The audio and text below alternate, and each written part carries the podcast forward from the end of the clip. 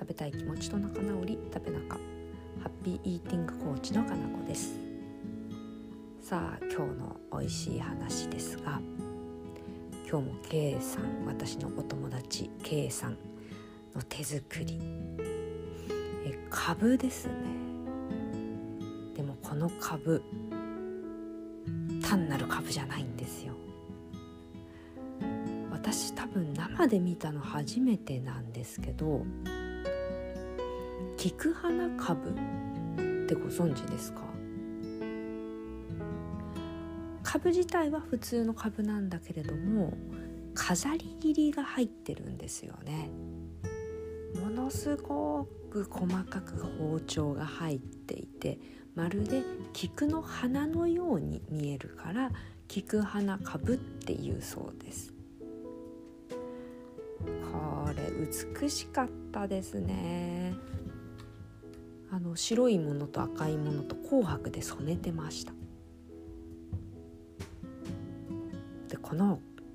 飾り切りがしてあることによっていい塩梅に味が染み込むんですね。中の方までしっかり味が染み込んでました。さらにね、すごいなと思ったのは食感。この細かい細工の効果で食感が未だかつてないものに仕上がってました。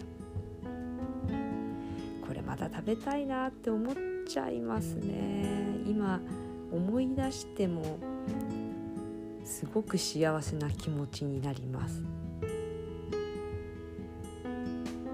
カブのお漬物自体は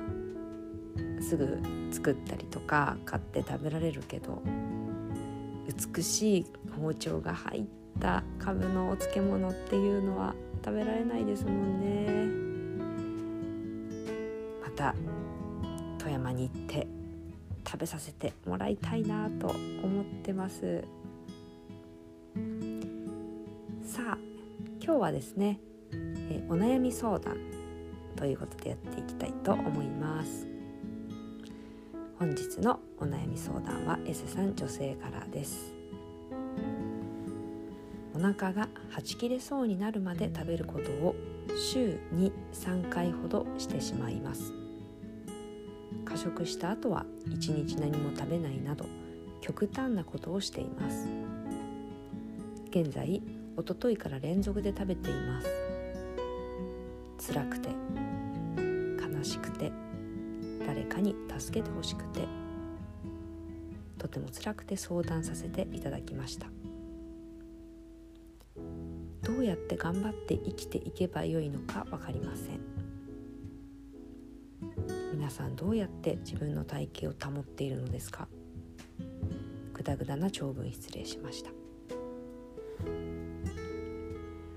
S さん、お悩みを打ち明けてくださってありがとうございます。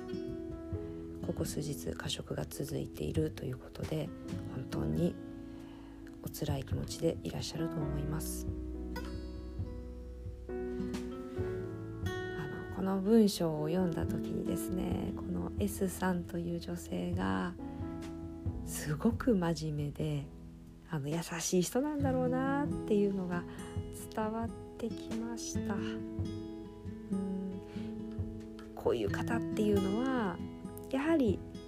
一般的な人よりもストレスを感じやすい、そしてためやすい、さらにはそれを発散することが苦手。そうなると溜まっていってしまう一方ですよね。そんな時に逃げ道として過食をする。過食っていうのは一人で黙々とできて、基本的に周りの人たちへ迷惑ってかけないんですよ。だからこそ、こういう S さんのようなあの優しくて真面目な方っていうのは過食の方に走りやすい。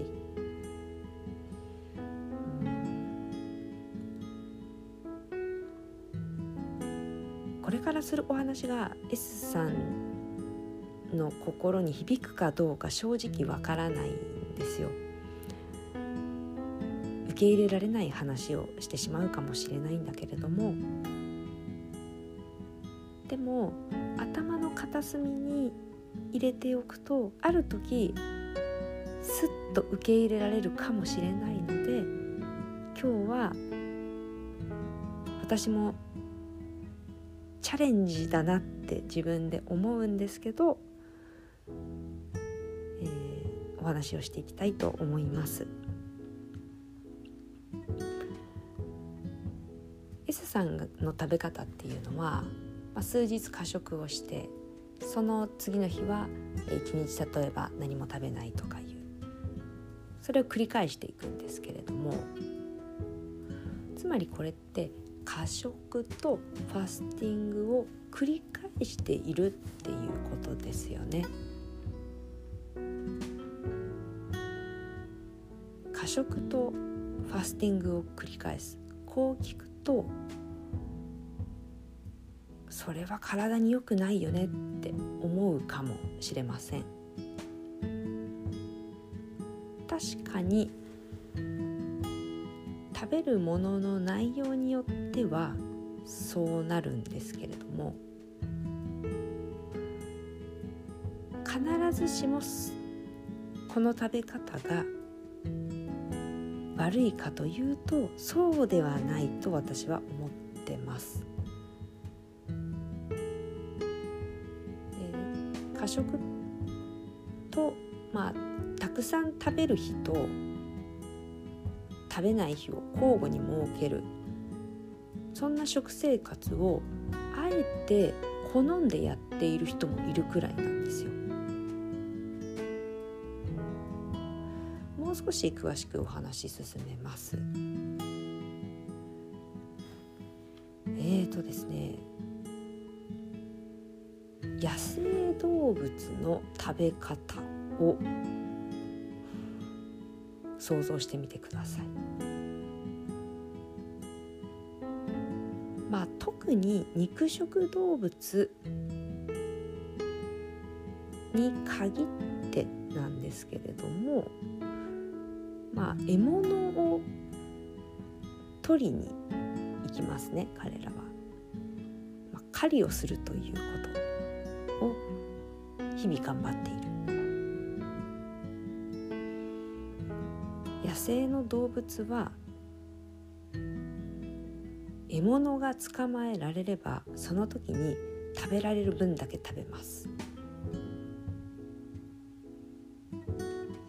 中には腹八分目でやめる動物もいるのかもしれないですけど、あまり例はないんじゃないかなと思います。なぜなら次いつ食べられるかわからないから。とは言っても、あんまりにも食べ過ぎると、そこで自分よりも大きな動物が襲いかかってきた時に逃げられませんから、限度はあると思いますが、でもかなりの分量食べると思うんですよ。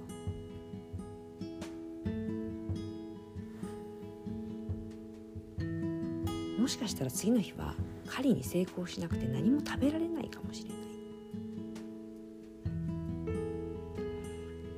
野生動物は食べられる、食べられる日が続く場合もあるし、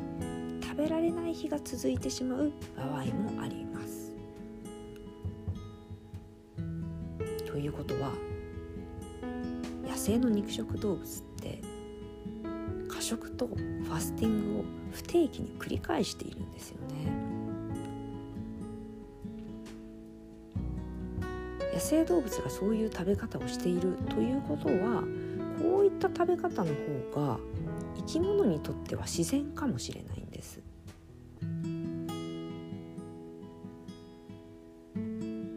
そういう見方をすると、 S さんのその食べ方が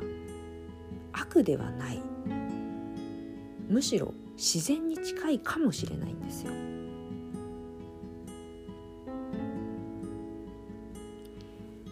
でもまたちょっと違う見方もできます。こういった自然な食べ方が今の現代人の体にとって良いかどうかはわからないということ。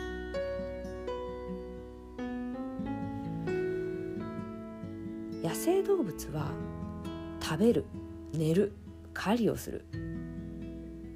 といったすごくシンプルな生活をしています。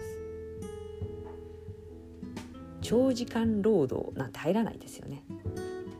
食べたいと思ったら狩りに出かける、狩りに成功したら食べる、お腹いっぱいになったから寝る、そしてまた狩りに出かける。非常にシンプルです。一方、人間の生活はどうでしょうか。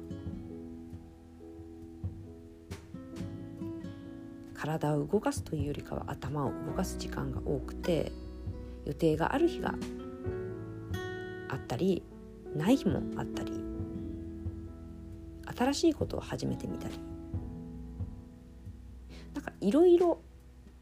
人間ってやりますよね。野生の動物より複雑な生活を送っています。そんな複雑な生活をしている人間にとっては、規則正しく程よく食べるのが理にかなっているのかもしれない。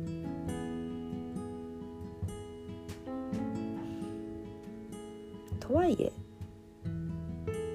そうじゃないかもしれないんです。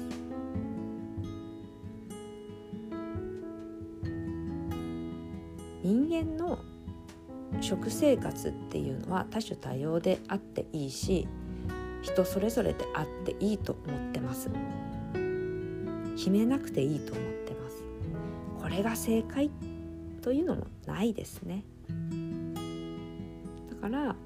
自分にとっては何がいいかなっていうのを探っていって、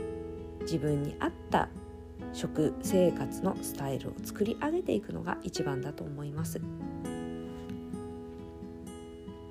今 S さんは過食とファスティングを繰り返すという日々に辛い思いをされていると思うんですけれども、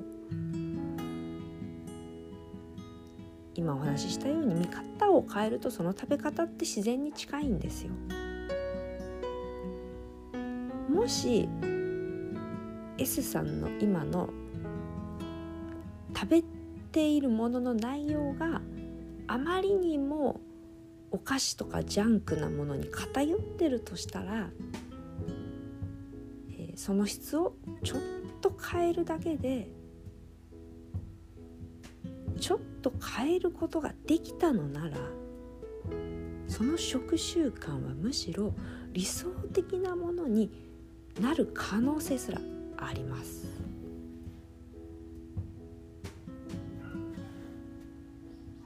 過食をしてしまうんですって言うとネガティブな表現になってしまいますが、過食ってたくさん食べる力があるっていうことです。これってポジティブなことですよね。食べる力がある人が質のいいものを食べると、体はどんどん元気になっていきます。体が元気になると心も自然と元気になっていきます。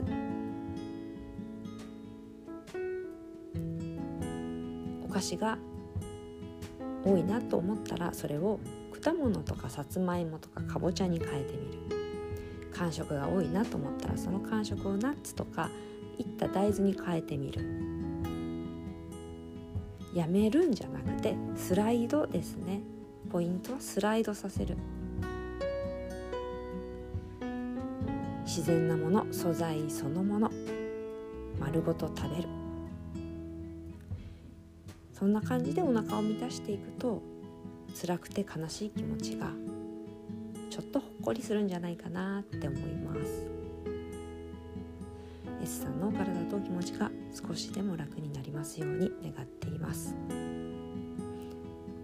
それでは今日もお聞きいただきありがとうございました。またお会いしましょう。